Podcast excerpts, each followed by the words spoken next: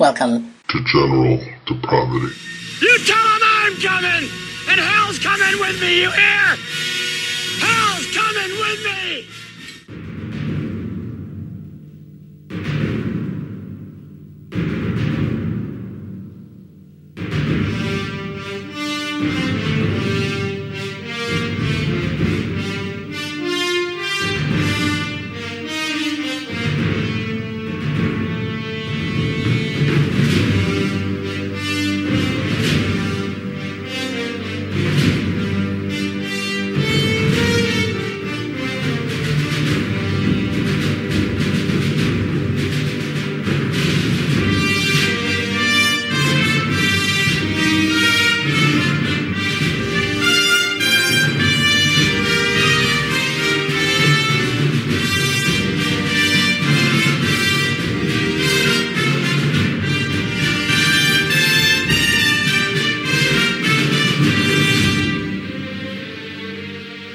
Yeah, well, I've decided I'm going to start introducing people because I don't do that, which Yeah. probably would help. So, uh, or, Okay. well, actually, I'm going to let you introduce yourself. All right. Do you want to do a brief introduction and then I'll? All right, uh, yeah, you're a man from Cincinnati, and I'm the, you know, podcast proprietor person. I, I've never stated my name. Yet. Ever? No. Oh, okay. all right. Well, then I guess I mean my name's all over your freaking your page. So um, hi, I'm Seb, and I'm from Cincinnati, apparently, Yeah, allegedly. now you have an interesting perspective being from there regarding this issue that's going on. Yeah, and uh I in in what you know, I I, I think before directly talking about what's going on because it's you know people have seen some of the video and it's pretty messed up, um, just from a you know human contact type of thing, but uh, or say being a human type of thing, but uh uh, pretty much where I want to start with that is 14 years ago. Um, because there were race riots in 2001 in Cincinnati and they pretty much were immediately forgotten by the rest of the country. Did it happen before uh, 9/11? Is that why? pretty much, yeah. Yeah, actually, I mean, that's a, you have a very good point. Uh, cause I think they happened in uh, May that year. Cause I was in like, I was really young. And how big Um, was this? What? How big was it in scope? The In severity. scope? Oh, it was it was pretty. The riots themselves, um, they it lasted like about I think twelve or thirteen hours. Uh, but the city was pretty much under martial law for three or four days. And you got to experience this firsthand. Not the not. I'll I'll, I'll put it uh, just to be, you know, not to act like I lived through a riot or anything like that, but uh, pretty much um, what was going on. I we my my family uh, we'd gone to visit one of my grandparents, and they lived out of town. And we're sitting there, we're watching the uh, news, and it was like right before we were about to leave to go back home in the evening. Yeah. And they're like, "Oh yeah, by the way, in the middle of the day, um, you know, they were they were." I, all right, so I, I think the smartest way to talk about this is just to set the scene of what happened. Um, uh, there, pretty much there was a criminal who had a lengthy arrest record of like m- like minor misdemeanor type of stuff, like but you know just was a never do well, I guess you'd say. Yeah. Um, and, uh, basically what, what it came down to was this cop chased him on foot, uh, all throughout a really bad neighborhood for a very long time. And after a while, it, it would appear the cop just got sick and tired of chasing him and just shot him in the back. Um, yeah, I mean Yeah. That, that's that's the blunt that's the blunt way of talking about it. It was a young, a younger at the time, inexperienced, somewhat inexperienced cop. Um, but like the foot, like I said, the foot chase was lengthy. And he's just out after that. Yeah, and so, um, you know, he shoots and kills the guy.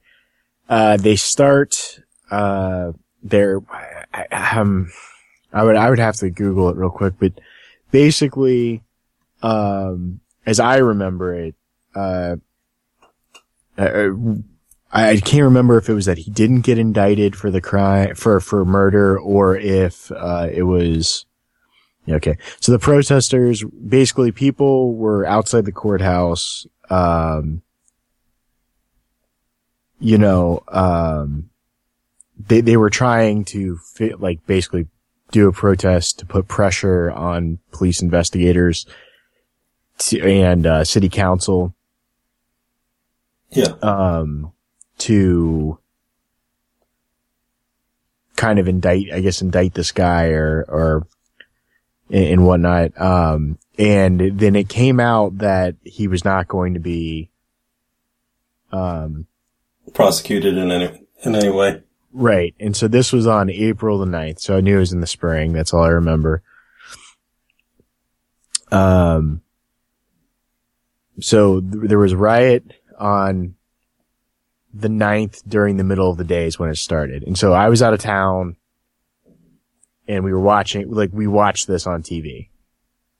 Because so we were going to come back that night. That, that's what I remember about it. And, and all it said was like, it was, you know, there was a curfew. Uh, they put a sundown curfew. Um, which meant if you were out on the city streets after sundown, you would be arrested, period. And you're still in the blast radius of all this, despite being out of town, right? No, no, yeah. So I was like three hours away at this point. But the point, and then so we ended up having to wake up really early the next morning just to be a hundred percent positive that we would make it back home, you know? So what, what I'm reading here now is that on the 9th, 10th, and 11th, there was, um, rioting and looting and all kinds of stuff. Uh, and then on the 13th, there was, that's when they really put the citywide curfew from 8 p.m. to 6 a.m. Uh, for anybody, uh, so actually, I mean, they, they had, I, I remember it being much longer than that. Um, Yeah. I And mean, what was it like I to see that? being, like, sorry. was it? uh What did you experience firsthand? I mean, I'm sure they weren't stormtroopers like they are now. Yeah, no. Um, well, okay, so eh, so th- this is where my my experience is more in the culture growing up in the aftermath of this. Uh, so to explain where I live or where I was growing up, um, lived it- one foot off the edge of our property is Cincinnati. Hmm. So I live technically just outside of Cincinnati, but I, you know, for all intents and purposes, I live there. Um, and, uh, what basically, I mean, at the time, um, so pretty much it looks like they were, they, they shut down the city, but pretty much if you were white, suburbanite, you did not want to be anywhere because they, like, they were doing shit like pulling people out of cars. Um, I had friends whose family, uh, businesses were downtown. Like, uh, one of my friends, uh, families owns a gun store or owned a gun store in downtown Cincinnati. And the guy and his wife lived in a, like a, a big old apartment above the gun store. And he basically had to camp out with an AK-47 or, you know, some sort of assault rifle behind the window of his, uh, gun store because people were trying to break in for five days. And so, what? So, were there casualties as a result of this? Yeah, I mean there were there were a lot of injuries. I think I don't know if there were deaths. I think there were people shooting at one another. Like it, it became it it became a free for all. Let's just put it that way. Um, but where where I'm coming from is that we at the time at the time we had not really lived in Cincinnati for very long, and like so I lived in Virginia and uh what like I had a pretty integrated, I should say, like group of friends, and even in even here I did, and, and the only reason why I mention this is like, it's not that, it's not a, like, uh, uh, like, you know, everybody does, you know, wants to say like, oh, I don't even like see color and stuff like that. Uh, you know, type of deal. I, I want to say that prior to this, it was never anything that I like ever put much thought into. In a, in turn, like positive, negatively, that it, that it was a massive issue, or anything like that. But what's Um, the profile of uh, Cincinnati? Like, if you had to put it on a pie chart? Oh, in terms of like racial makeup of the city, Yeah. it's a, so Cincinnati is a very weird town because you can literally have some of the richest areas of town completely surrounded by the poorest. And geographically, it, it doesn't, it, it doesn't matter. Um, so what you have, or you have like, what I would say are massive enclaves of like white or black people and, and with the other groups like dot, like, you know, Just- sprinkled throughout, not, just not separated. much diversity. By Sorry. like, uh, like one street here, one street there? Uh, in some places very much like that. Um, Like the tiles of a pizzeria, like black and white like that? Like Yeah. Everyone has their Pretty- little subsection? pretty yeah in some sections and so like where where these riots happen and then this is where th- this is one of those things where where um it like I, the more you read into it and kind of what happened um and I and I'll get there and the only, and the only reason why I'm bringing this up is because you asked you know well you know you didn't like live through this and see the insanity no but uh, not not really um but I one You of the just- things that sticks sticks in my head is while this curfew is going on, like, I won't say there's a hopping nightlife or everything, but there is definitely life. And like I said, like off the edge of our property, uh, you know, that's where the, that's where the curfew was. And so you could walk, I mean, I could walk out to the main, one of the main roads and just look in as far as the eye could see, it was a, like a, an insane ghost town and it, it was just kind of weird. I mean, it, it, I guess if you knew the area, um, like businesses that are all like not I wouldn't say 24 hours a day, but very close, open 20, you know, or Right. 20 or so hours a day, just shut down in black, like uh, just blackout conditions for for miles and miles and miles. So you weren't there for the Chernobyl blast, but you saw the after effects, like Yes. when it had been depleted, and like the two-headed reindeer. Yes. And what was that like? So yeah, I mean, and that's that's where um, you know, uh, pretty much like to all of this, it's kind of been brought up over and over recently. It, it's really, it, it's hard. It's kind of hard to explain to people like it, uh, that have never gone through something like this in terms of like one day, um, you know, just, just in terms of mentality, pretty much like out of nowhere, like I had, um, several black friends that, whose parents would not let them hang out with me anymore. Because, like, the, it pretty much, the, the climate became like, the, you know, just completely divided in all the, in all of the, you know, communities. And, and it was one of those things where like, you know, never thought about it, never, never anything like that beforehand. And it just, you know, pretty much in the wake of the, uh, riot, there was a lot of self-segregation all around. Um, which, So you had never really taken notice, and then one day it was just pushed all to the forefront.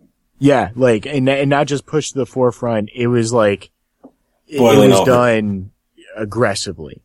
We'll put it that way.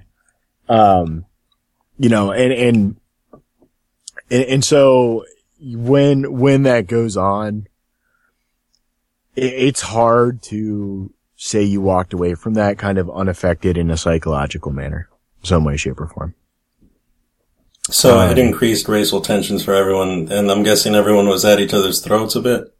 Yeah. Yeah. I mean, that's hundred percent. And, and cause what, you know, some of the problems, and this is, and this is one of those things where, uh, you know, still to this day, you, when, when all that stuff was going down in, um, Ferguson, uh, and, and I saw, watched a lot of video from that, and I didn't see anything anywhere near this bad, but, um, like I, at the time, I, you know, my family were trying to go to church and at this church, they would pass around a microphone where people could discuss the issues, you know, type of thing. And it was pretty, uh, I say liberal. And yeah. all of these, these multiple groups of people were like sitting there saying, Oh, it's just the discontent. And that's why it's okay that these, you know, young guys were pulling delivery truck drivers out of their, out of their, uh, their uh, cars and just beating the shit out of them, you know, and, and, stuff like that, you know, from, from other races, you know, Asian and, and white and, and Hispanic, pretty much anybody that wasn't black. Was it and, a, like a patronizing take on it? Yeah, no, I mean, like they're having much, a, their tantrum. Yeah, yeah, pr- pretty much it was like, well, like conditions are so bad for them, so it's understandable why they would take that out on whomever. And and, um, in years, like, and this is one of those things where as years have gone by, like you start reading more and more about, like, uh, what the aftermath was. What was interesting is a lot of the businesses that were looted and destroyed were, uh, say black owned community. And, and I, I don't, even like saying that they were owned by members of the community where they lived um, down there. It's an area called Over the Rhine, um, which is still predominant. I mean, it, I'll discuss that, but it was an area called Over the Rhine and pretty much it was like after white flight had happened, there was all this section eight housing and, and, and whatnot. Um, but pretty much it was kind of like white people had abandoned that area of downtown and just generations and generations of people with you know, no, very little job opportunities, et cetera. The, the, the, the cliche, we'll just put it that way, um, would be the accurate way to do it or accurate way to describe it. Um, the cliched projects and everything else, you know. Um, but, uh,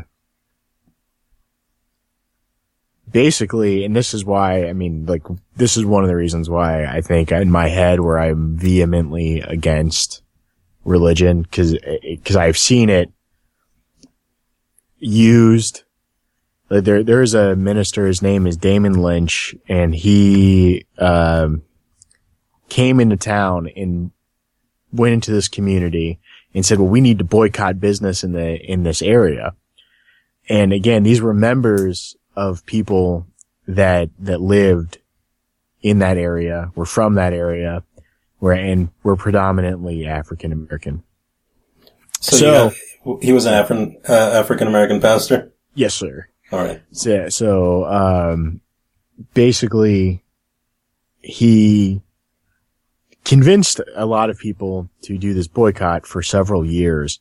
And what it did was it put community owned businesses out of business. Um, which be, as far as I'm concerned, somebody like somebody had to have either just completely didn't do his research and inspired people to destroy in some way, shape or form their act, like access to building up their own community. Um, or he was paid by some, by like a developer or something to, uh, convince people to um, boycott and drive down the property value of and, these businesses. And what would be the aim of that? To to buy the well, property or to have some competing land nearby? No, to buy the property and because this is basically all right. So so these so these race riots happen. People, you have a lot of hostility, a racial hostility, uh, distrust between racial groups. Um, and then this guy comes in and leads this boycott and drives it down. Well, all it does is open up, you know, all these areas for these developers. And if you were to go down to these areas that I'm talking about right now, yeah. uh, you would, you would find that it's nothing but white suburbanites in like trendy, uh, you know, So you believe there's a like a conspiracy here of like a subversive gentrification of that area? Yeah, no, I mean, there 100% is. So they had this planned since right after the race riots. Yeah, like as far as I'm concerned, that that's so somebody just you know very very calculated. Let's just put it that way. But these Uh, were previously just white, poor white businesses. No, these were poor black businesses. Oh, okay. Like I was confused. I thought maybe like.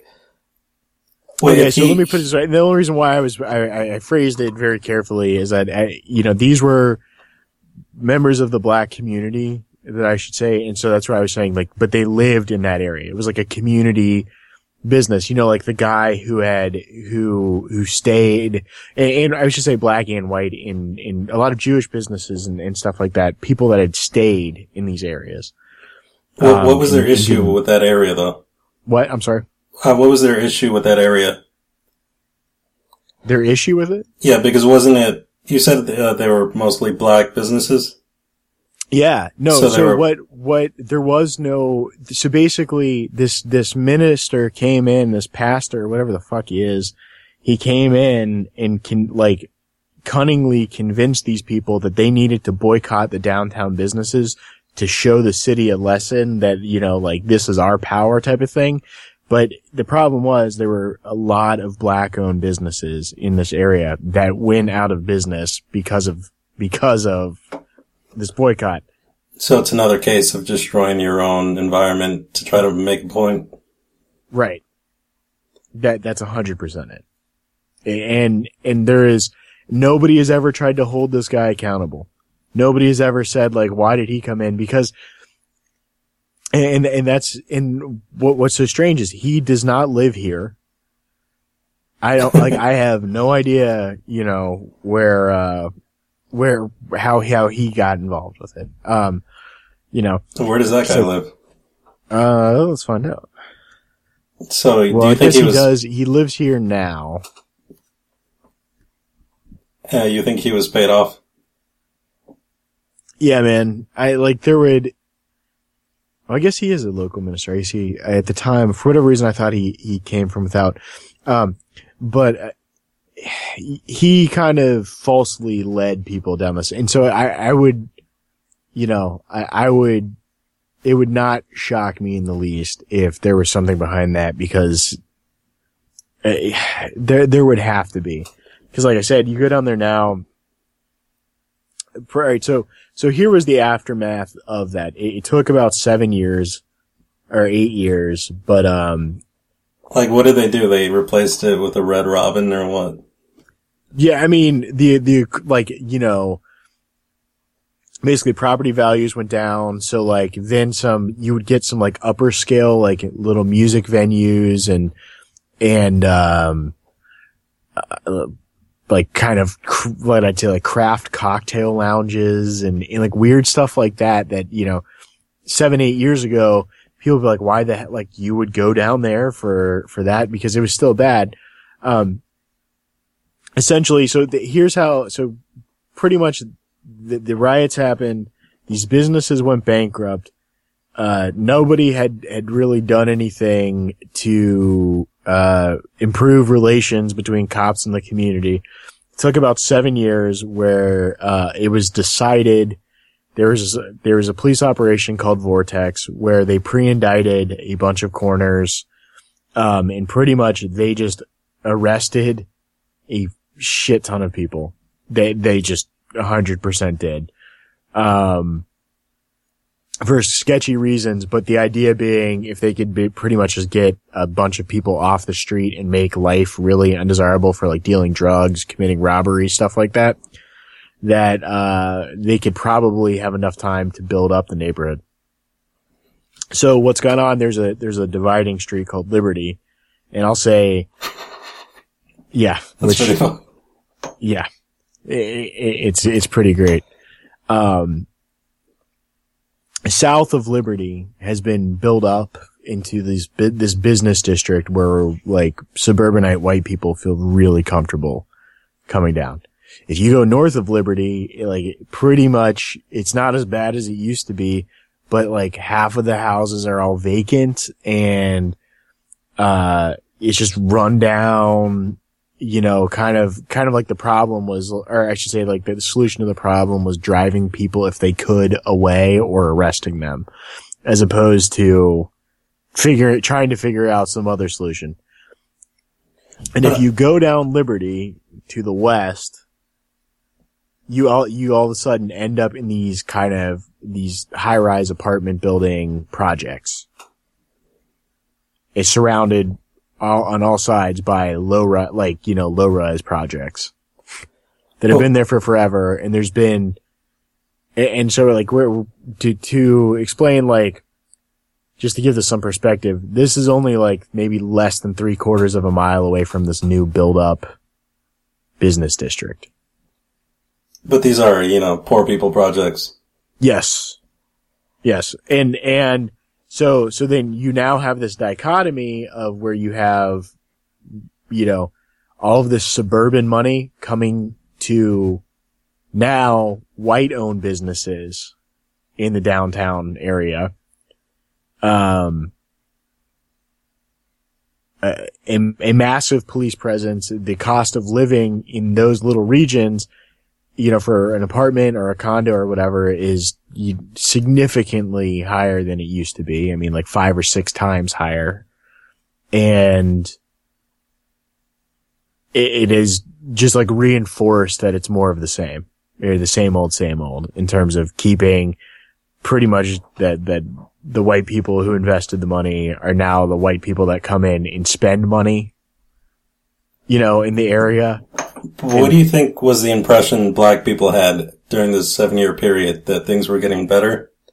Or I don't, what was their, it, it's hard for it's hard for me to say. I mean, because like the pretty much the crime rate has dropped here significantly over the the past several years, and it's like had an uptick in violent crime recently because people are dealing more drugs. Like so, it's one of those it's one of those things where um. It's like heroin's like a massive problem pretty much everywhere in the U.S. right now, you know?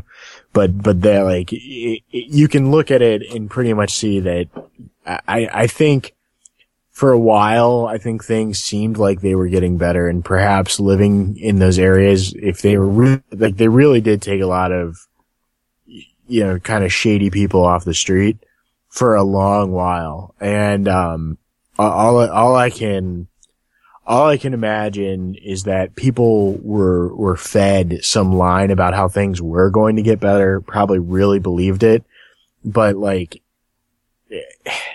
if you were, you know, if you were to physically see this, like I said, there's that street Liberty.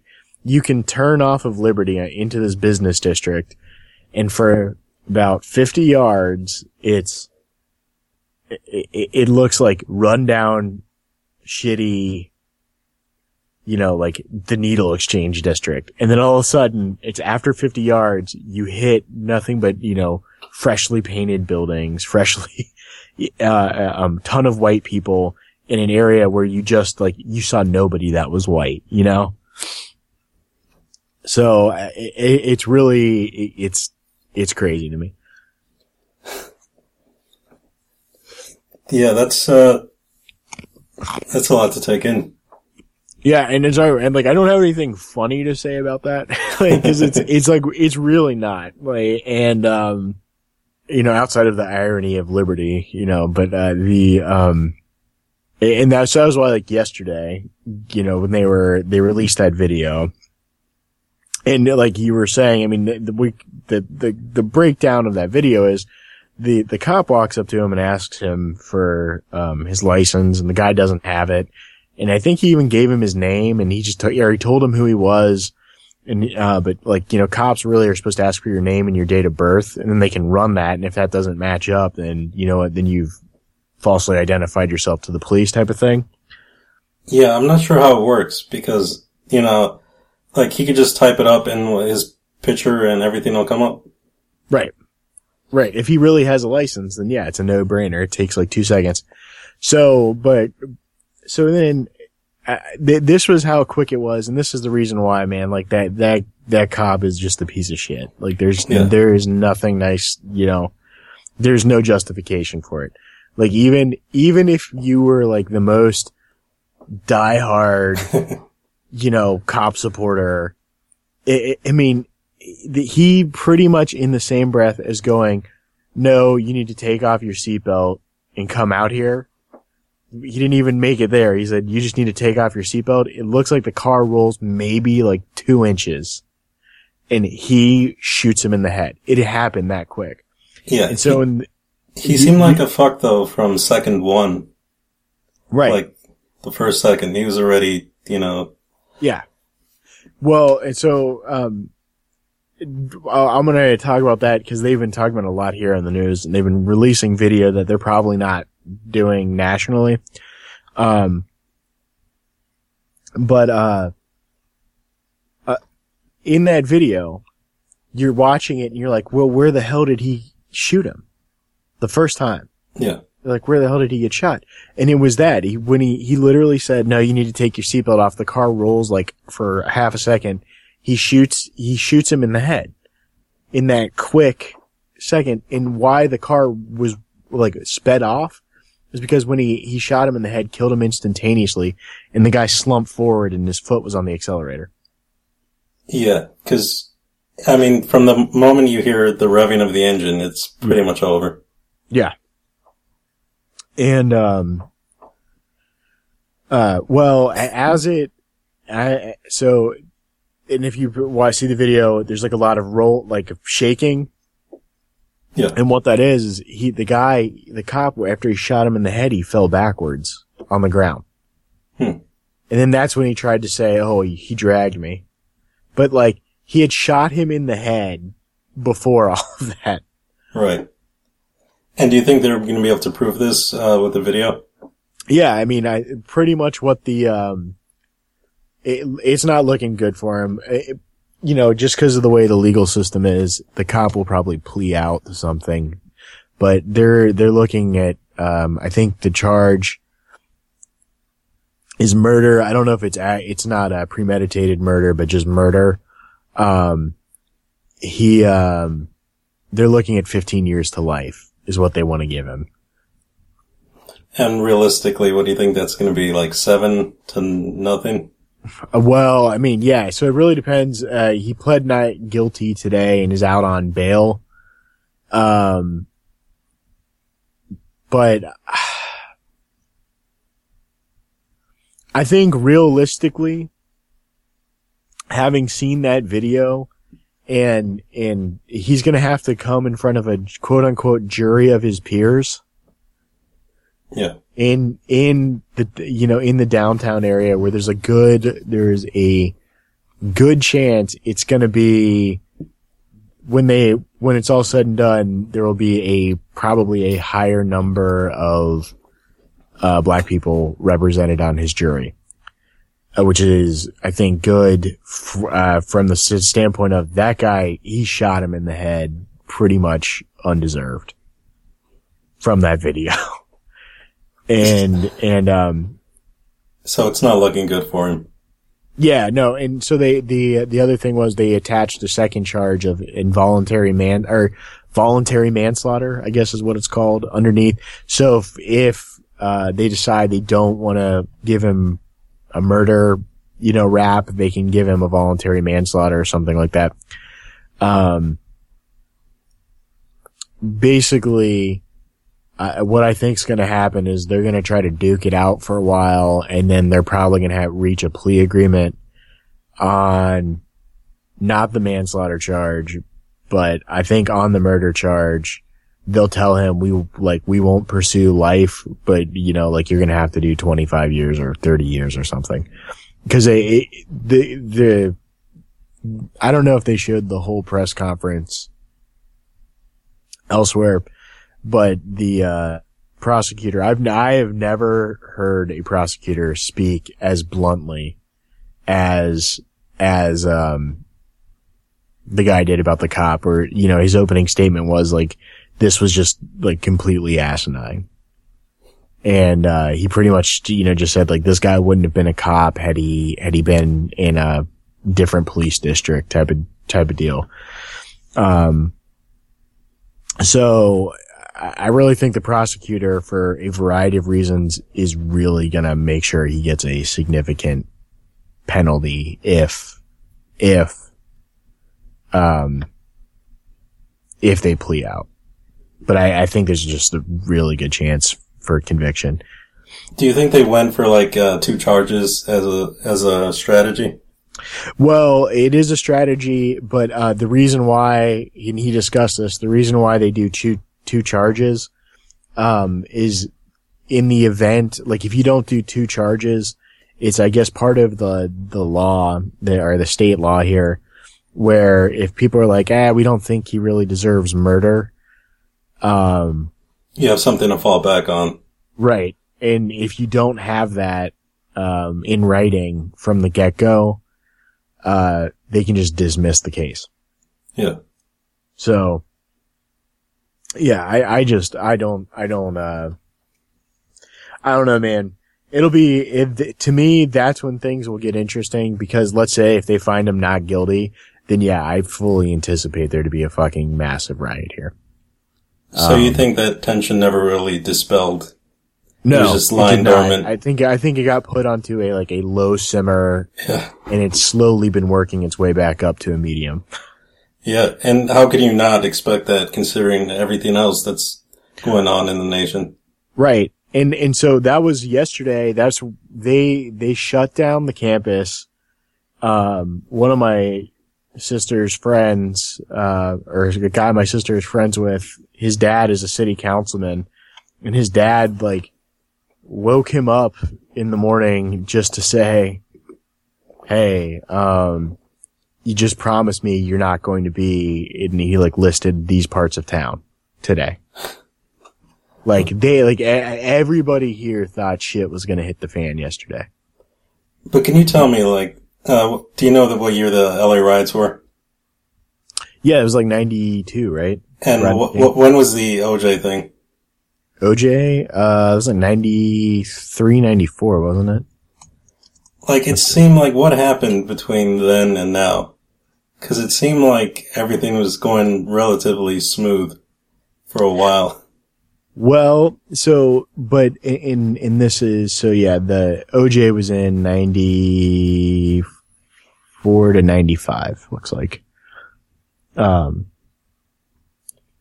and, uh, yeah, dude, I, I don't know. I, I don't want to say it was going smooth. I think things are easier to report on now than they were Right. during that time period. Um, and like, you know, like the Mike Brown thing in Ferguson, you know, if there wasn't some sort of video and, and witnesses and stuff like that, you know, it, that never would have, that never would have gotten past, um, you know, like this was just a cop who shot a guy, you know?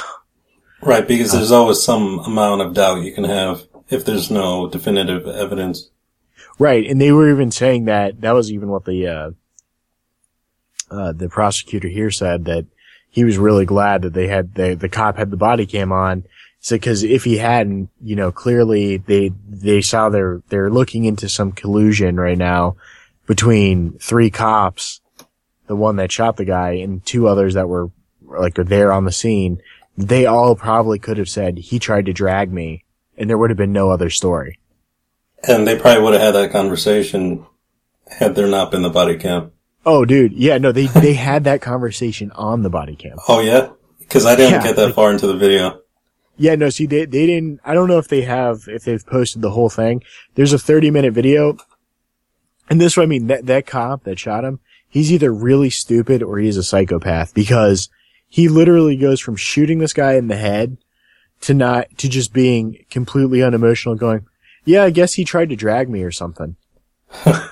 like nonchalantly, like, So, like if you're if you were really fearing for your life and you just Right, right. murdered somebody, you wouldn't be sitting there going, "Yeah, I think they like uh tried to do a little something."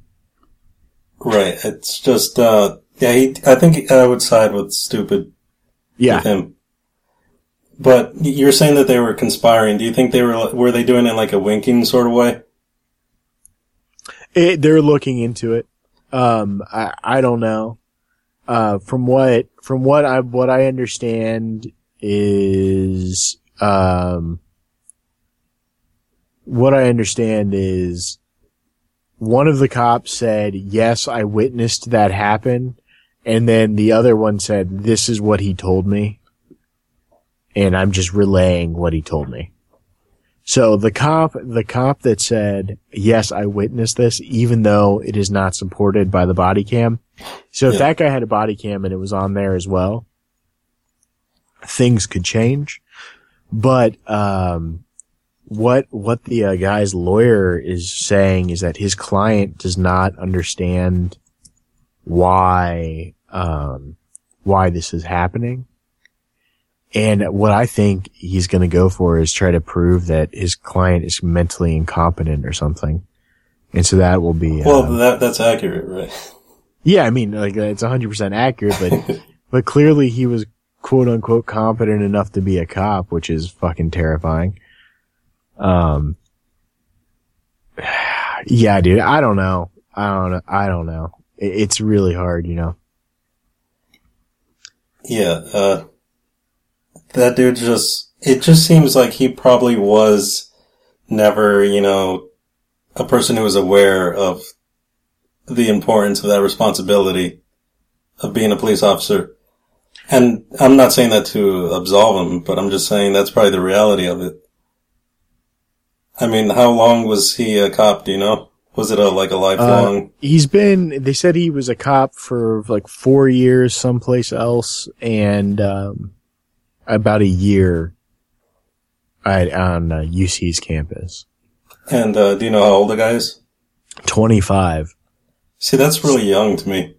Yeah, yeah, that's it is, and um, well, and the, what what the big problem is is that this guy, so so what's come out, you know, since is a that um that I guess somebody had a video from a co- like a uh, October of last year with this cop where he had pulled them, he had pulled um a guy over for um having a dragging bumper and then just focused on the passenger in the car. Like just like straight up harass the passenger. You know, it's kind of like getting pulled over for a speeding ticket and then you Yeah. just immediately like zone in on the passenger and, and harass them. And, uh, pretty much, you know, they just, you know, asserted their rights until, um, until uh, a supervisor came and the supervisor looked at the guy and was like, look, man, you just got to write him a ticket and, and let him go. Like, this is ridiculous. Like, you're being ridiculous in so many words, you know? Um, And what was the, same issue? guy that shot somebody in the head. So I, I would have to assume that, It was a black person. yeah, it's two black people. And, and so I, I would have to assume that this guy has some weird fucked up power trip fantasy where he's just the Yeah. ultimate badass, you know? Yeah, that that. I mean, I bet you though, if you watched all his videos from the day, he's very different to white people than he was to that dude that he shot. Oh, 100%. And that's the thing too. Like he's a, he was a campus, um, campus police officer. Their jurisdictions, I've had, you know, I went to, uh, school there and I have, I've had some interactions with them. They, they're like, they, I don't want to say, like, they're te- they're really police officers, technically. But they're like, you know, when you go to the mall or something like that and there's Yeah. a security guard with a gun. That's their real function. That's really what they're supposed to be. They're supposed to be there to be a deterrent. And then if anything happens on campus, like a, like a rape or, or a, uh, robbery or something like that, that's, that's the only time they're supposed to deal with it. And so what I was really having trouble with was when I looked at the map of where this was, this guy claimed it had, like, he started this chase on the, um, university. Well, there, once I looked at it, there's only like two or three roads that weave through the campus. This guy was nowhere near those. So, I mean, I, I think he just decided he was going to go out and fuck with some black people and then ended up killing them. Wait, you're talking about the uh, the first guy or the second guy? The original riots or this new thing? Oh, this new thing. This is all this new thing. So he was chasing him through the guy he pulled over. Well, no, he, so the guy, the, the cop, I guess said he started, so their, their jurisdiction is literally limited to the campus, which is not like geographically not very huge. So he was claiming he started the, um, he started to pull this guy over on, on the university Wait, campus. wait, wait. So this guy is a campus cop. Yes. I thought you said, uh, like when you said I'm thinking he was a campus cop. Oh, yeah, he was fired, so I guess he was a campus cop. But Yeah, the, so I um, was thinking like maybe he was a campus cop before and then he, you know, then he, they gave him more responsibility at some point. Oh no, no, yeah. So I guess I'll stay with is. He, he was just fired, so I guess he is a campus cop. He was at the time of this incident. He, So that makes it an even bigger deal, right? Yeah. Well, because basically the university is probably going to get sued. I mean, for, for letting such, you know, retards on their police force. Um, but yeah, so this makes it an even bigger deal because, like I'm saying, just thinking, just thinking about everything, like knowing the area geographically, there would only be, you know, like I said, two to three roads where this could even have started at and they're really out of the way in nor like people that aren't college students really don't drive through them you know Yeah.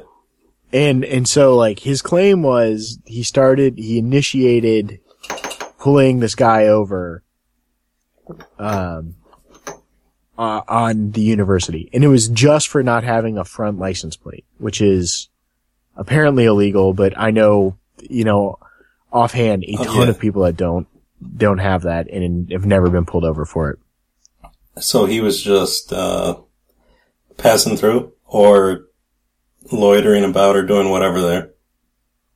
Is, is that correct? No, like I'm I'm not even sure. He so pr- pretty much like I think what the cop was saying is he saw this guy driving down the street and he decided to pull him over. But where they ended up is is a I want to say just- like probably a mile off campus. So he probably just followed him for Yeah. whatever reason Yeah. when he should have let her go. Yeah, because it was just like so. Uh, what my understanding is, from what I read in the news, at least the um his story basically changed three times, where he it, it was like, oh well, I you know I thought I I thought I saw uh, the guy drinking beer and and whatever else, um so I went after him, and then it went uh um and then it turned into oh well he didn't have a his front license plate and he was drinking beer. And then that was downgraded to oh he just didn't have his front license plate. No, he had like a bottle of gin, but it was like s- it was, closed. it was closed. Yeah. So therefore it's not even an open container. And if he was like do you know how hard it is? If like unless you're legitimately like chugging from that bottle of gin right as a cop is driving by you you know what i mean? Like it, it is almost it is almost impossible for anybody to say they 100% for sure saw that you know?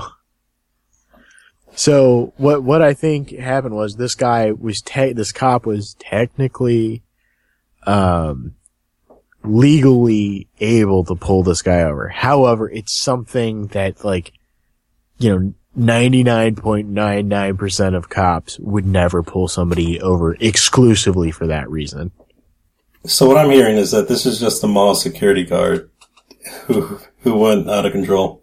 yes Because like when you when you see a mall security guard, like how seriously do you take them?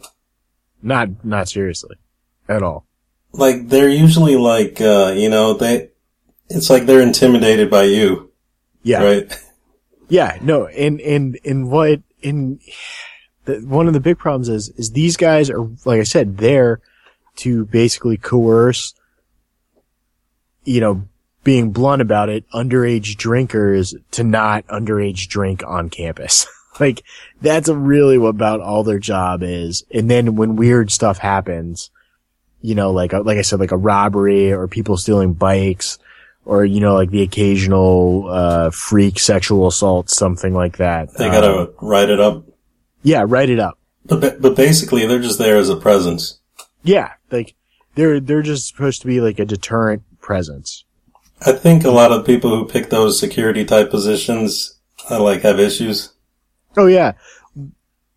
Well, Uh, in in you know when you think about it, in terms of that, like, wouldn't you want to be a police officer of like a much bigger institution that you're actually legitimately doing something, really interacting with the community? So, what my what I what I've read about this is this guy probably tried to become like a, a inner city police officer and was rejected, and then so he just went to places that had lower standards. Um, So he probably had some inadequacy and he wanted some control over someone. yeah. Oh, that's a yeah, one hundred percent. Like, cause I remember once I almost became a security guard at, uh, Six Flags. Yeah, I lasted about three days. But, yeah, uh, there was this, um, like seminar and the guy who was like the head honcho of the Six Flags town, like they, they considered it like its own city. And this guy was like the chief of police of security guards. And the way he was talking, like during his, you know, speech, he used the term jerk off like at least six times to describe, you know, assailants or what someone's gonna do if they try to drink alcohol at Six Flags. And you could just, you just got this vibe of like this dude really wants to take himself seriously. Right. And he really wants, he wants to get one of those big busts, you know, where, uh, where, where he finally gets to throw the guy who puked on the, on the racer, you know. Yeah. He's telling these like glory stories too. But they were so glory fucking stories lame. Could there possibly be at a Six Flags? It's like, oh, someone brought a gun, right? In their bag. Yeah. But it was like totally not like an off duty cop. And that was this the whole story. But And, I, but I found it. I, fa- I made, I made sure that, but the, the whole thing was like, even if something did happen, like he didn't have any power. You just call the one cop that's in the whole theme park yeah. and they take care of whatever real situation there might be. Right. Dude.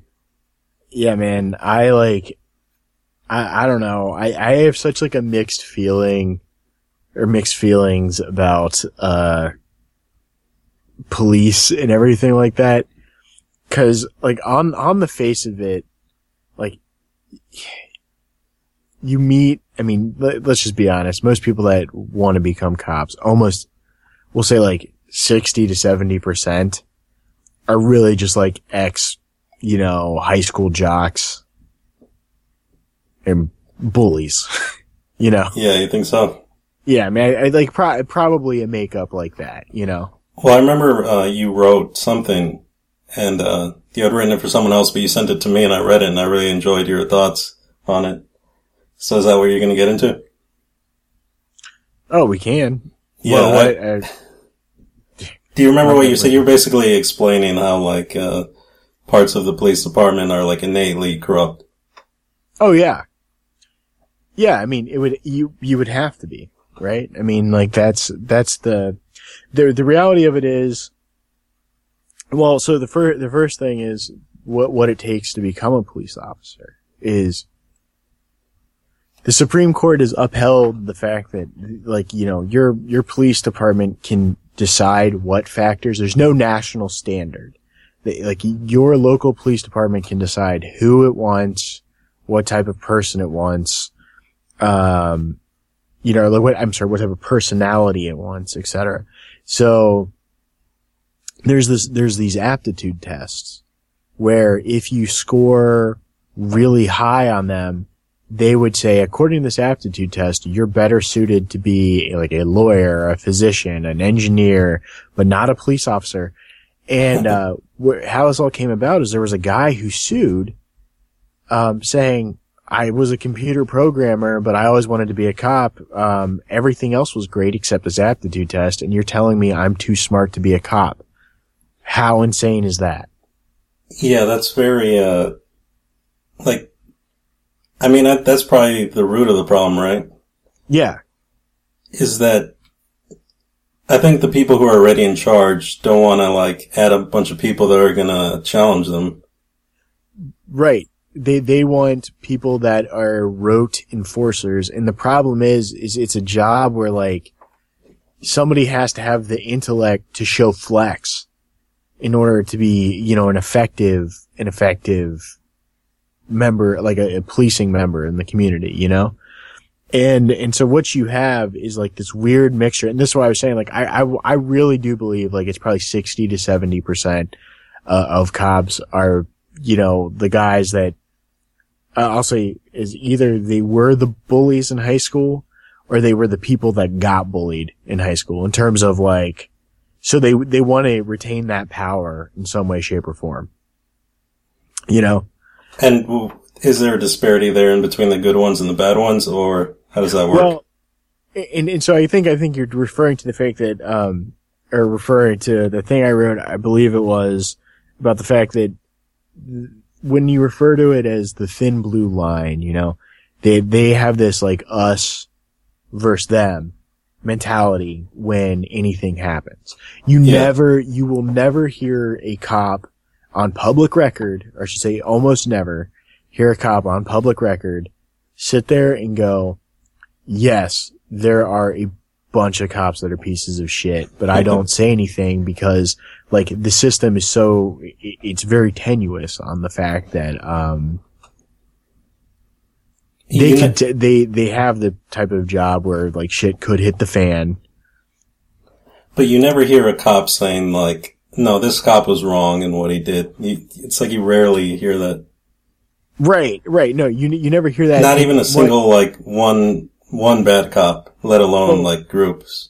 Right. And so I think, yeah, and so I remember this at the time. I think it was about, this was about Michael Brown and Ferguson. That I was reading all these damn, like, police supporters or whatever. Like, so the, I, for me, it breaks down to when people are, when people say, like, not every cop's a bad cop, I know good cops, right? Well, A, that's anecdotal. That's like, you could know good people or that they're good to you but it may be in the con, but in the context of their work, you have no idea what they're like to begin with. Yeah, Uh, and then what the, what the problem is, like, if you know good cops, good cops should want to weed out the bad ones immediately, right?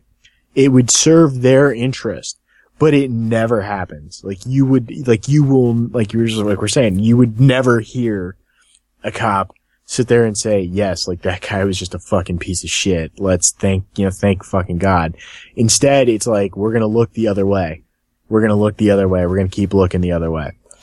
And, um, I mean, so that was one. in, in what the, they, they like justify that attitude, um, across the line where they're like, well, our job is so dangerous that, that, um, and difficult that you just don't understand. We just need all the support we can get.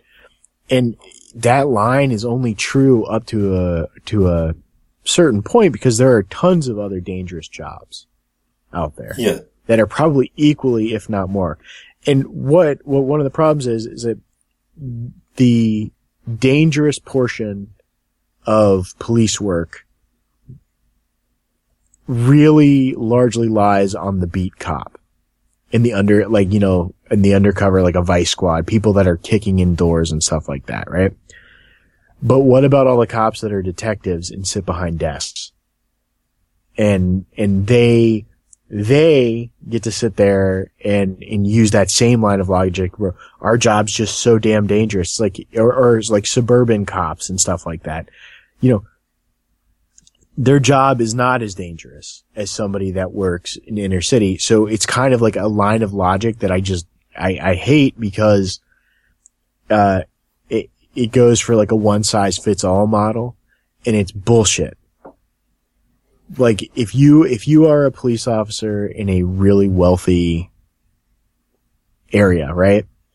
you are not vaguely, not even a little bit in the same level of danger that a police officer who works in a like really rundown high drug trafficking area. Yeah. But yet they would both have the same sense of entitlement. Yeah, and uh, if, and you think a lot of the good cops, they they might be these people who are in this sort of environment where they're sort of coddled comparatively to like a city cop. No, I, I would say I I think there are more good cops in the city, uh, but percentage wise, uh, you know, I would I would guess because I mean I, I let's just put it this way I've had I've had more like reasonable experiences with inner like bigger city cops Do you think that has to do with with uh, suburban cops. experience? Yeah, Because they probably Um, get so much awful shit that that you know if it's a minor problem, it's refreshing Yeah. to them. yeah. That's a hundred percent that they, they over time learn to deal, like, they, they develop that filter a little bit. And I'm not saying everybody, but I'm saying that like, if anybody has half a brain, they have to develop that like, not every situation is going to be a let's draw our gun out and, and act like, and act like we're going to, you know, bring in the big one today, you know? And out in the suburbs, I have found that to be the opposite. Um, so yeah, I don't know. I don't know, man. I mean, like, far, far more intelligent people than me have had, you know, much better commentary on, on the situation. I, I just, they, it, for me, it just breaks down to like what I said, like, not, like, not every cop is in the line of fire. Period. Like, that's just not true. Is- Yeah. Could it be a difficult and frustrating job? Yes. But so is being a nurse, so is being an electrician, so is, you know, you know, I mean, just going down that. Um, Uh, yeah. Like I remember hearing about this guy who said he was an EMT in the city for like uh like a like a year. yeah. And just the messed up stuff you saw, like an average night, you're just picking up homeless dead bodies. Oh yeah. And uh he brought up like seeing like a baby who was just dead in a sink and like he I think that's just where he cut it off, like he couldn't do it anymore. Oh yeah, dude. One of my, uh, So this was a long time ago. This guy that lived in my, uh, on my, uh, floor at my dorm, like 10 years ago, um, he took the EMT training in high school. yeah. So when he turned 18, he was a, like a registered EMT. And so he would work, um, he, you know, he would do EMT stuff at the age of 18, which most people are not. And so he like, he had like a decent paying job right out, right out of school. Why he decided to go immediately to college still boggles my mind. Tertiary point. But the, um, um, pretty much like he, he was telling me night one, they, you know, he wanted to start like immediately and they refused to let him start until uh, the first of the month when payday was. And, then like people were getting their government checks and whatever else. His first run was a stabbing and they show up and the guy literally just dies in his arms and there's just blood is everywhere. Wow. And yeah, and so he's like telling me this. This is an 18 year old kid, and he's like, and he goes, and I walked over to, I had to walk away, and I just puked everywhere. And what the what um the one of the drivers and the other EMTs looked at him and they said, "Look, either you're going to be able to pull your shit together because this was just run one, and we've got the rest of the night to go through. So we'll probably have another stabbing. We might have some shootings. We might have." You know, the whole gamut tonight, just tonight alone you know, either you are going to get your shit together or, you know, just fucking throw in the towel right now. And, you know, they gave him like five minutes to think over and he, you know, he ended up just pulling through the night and, uh, loved it. And to me, that job is every bit as hard as, a, you know, being a cop. And what happened? I mean, did he continue? Uh, Yeah. Yeah. so he's he- still a paramedic Or Yeah, he stayed with it and he, um, it was really dumb. He, he, uh, he went to OSU because he had, uh, like a little bit of scholarship money. Um, but he wanted to become a flight nurse, uh, and, uh, they didn't have, um, they didn't have that program there. So he was, he was like spinning his wheels and then he ended up leaving and going to another university where they, where they had that and he could, they, he could work as a EMT part time and basically pay for everything. yeah, Really great story, I know. so is so he's still doing it though, but I guess, yeah. I have, I have not spoken to him in years. So who knows? Well, I- think the thing uh, with police that I wanted to bring up, with, the real problem is, is a very obvious one, is that there's just no one there to really police them. It's the same with government.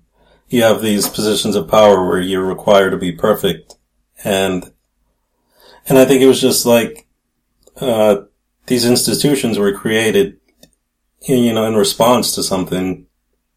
Not like they planned it out beforehand as an emergency strategy. But uh, there's probably a lot of crime and you know issues, and then you know they're just doing what they can, and they're in this in a sense they might be uh, like fixing a sewer leak with the duct tape, you know. Well, for me, yeah, in that, that you're, you're 100% right. And I think for me, it comes down to title. Uh, they, cops believe themselves to be members of the justice system. They're not, in my opinion. They're the members of the legal system. And there's a vast difference between justice and legality. Just by definition. And you So think, think, but sorry.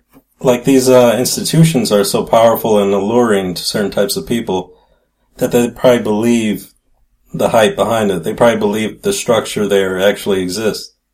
Right. That no, you know, no shitty cops ever going to get in and be allowed to, you know, fuck things up. And at some point, they probably just buy into it. And if you don't question it, and then you don't have anyone like contending against those systems of power, there's really nothing you can do right. until it becomes like a like a critical mass. Well, and and that that to me is the the important thing is the uh, internal change because the you know there is it, it would move much quicker. It would move much quicker if if cops you know really spoke out and said we really need this this this and this and we really don't need people like that, you know, and just went down the line. But it never, you know, it never happens. Never. So, what do you propose? I, I'll, try to think. I'll try to think of uh, mine.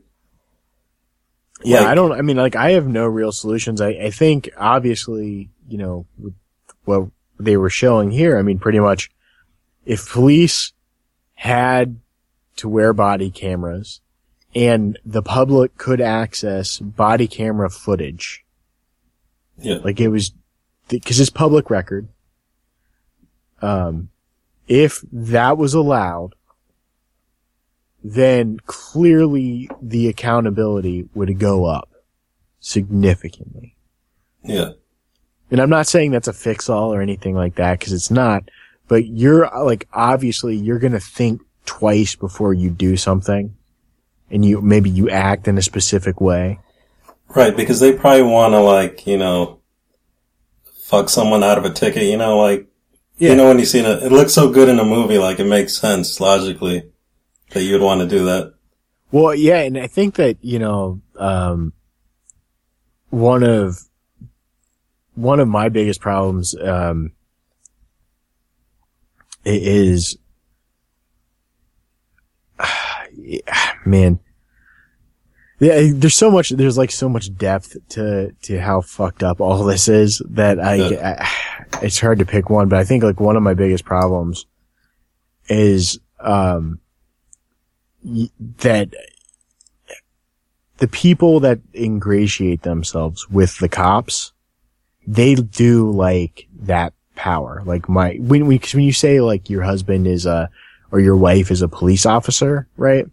Right. You're, if you bring that up, you're bringing that up because you're saying like my husband is a, um, or wife is a police officer. Ergo, I can probably fuck you over eight ways to Sunday. And because the cops all back each other up, it will never become a problem. Yeah. Yeah, Which it's, it's a clique. Yeah. I mean, there was a, there was one time my buddy and I were out at this restaurant and, um, we walked in. It was like, it was like a Sunday night at like seven. And, um, there, the, it was such, it was so shitty. They put us down next to this massive family table and they're being like extraordinarily loud. And there's probably like, say like 12, 13 people, maybe more. Um, but there's this, this lady is getting wasted. My buddy just like kind of not, not terribly loudly, but loudly is like, Jesus Christ, can they like quiet down a little bit? And the fucking drunk chick goes, fuck you. My husband's a sheriff's deputy. We can do whatever the fuck we want. And, and I, I immediately was like, be safe driving home with all your kids. Like, fuck you, you know? Uh-huh. and her husband like just gave me that look like say it again like i said it right to your face dude like you're both drunk as shit Wow, It- yeah. like yeah, that's, that's another ugly- thing that i think is shitty is that you know in terms of covering up like if you or i drove drunk we'd get the book thrown at us Right. A cop does it they'll come up with like a million excuses as to like why they're not going to arrest that person or you know they'll give them a ride home you know instead of filing charges it's fucked up Yeah, and that might be ending soon if everyone's going to have a body cam, right? Oh, yeah. Because, I mean, well, you can't everybody really. has a body camera and you like it can just be accessed by by uh upon request or how does that work? yeah i, I um no i don't even think on request i think there should be like a centralized database that within x number of days it must be public record because obviously it will will not be immediately Uh, but I also, you know, like I don't want to be part of like a fucking internet version of cops just because I got pulled over. right Are they going to respect, you know, the people's privacy as well? well i mean it, the problem is, is that No. No, I mean they they they won't because like if you have an interaction with the police, there's a record of it somewhere in some way, shape, or form. Like, but like if it's bad enough that you know you're being talked to and stuff like that, wh- whether they use your name or not, I'm not really sure. There, there, there would probably have to be some sort of simple way around it. I guess probably upon request would probably you like you probably have the better notion that if if you were just bored and bored and you wanted to check out um you know what happened over the weekend or something like that I- you probably would have to file a formal request for that but Yeah, it might get too a little like voyeuristic and people using it for their own ends, you know, requesting, um, yeah. you know, just spying on someone, whatever, and they could have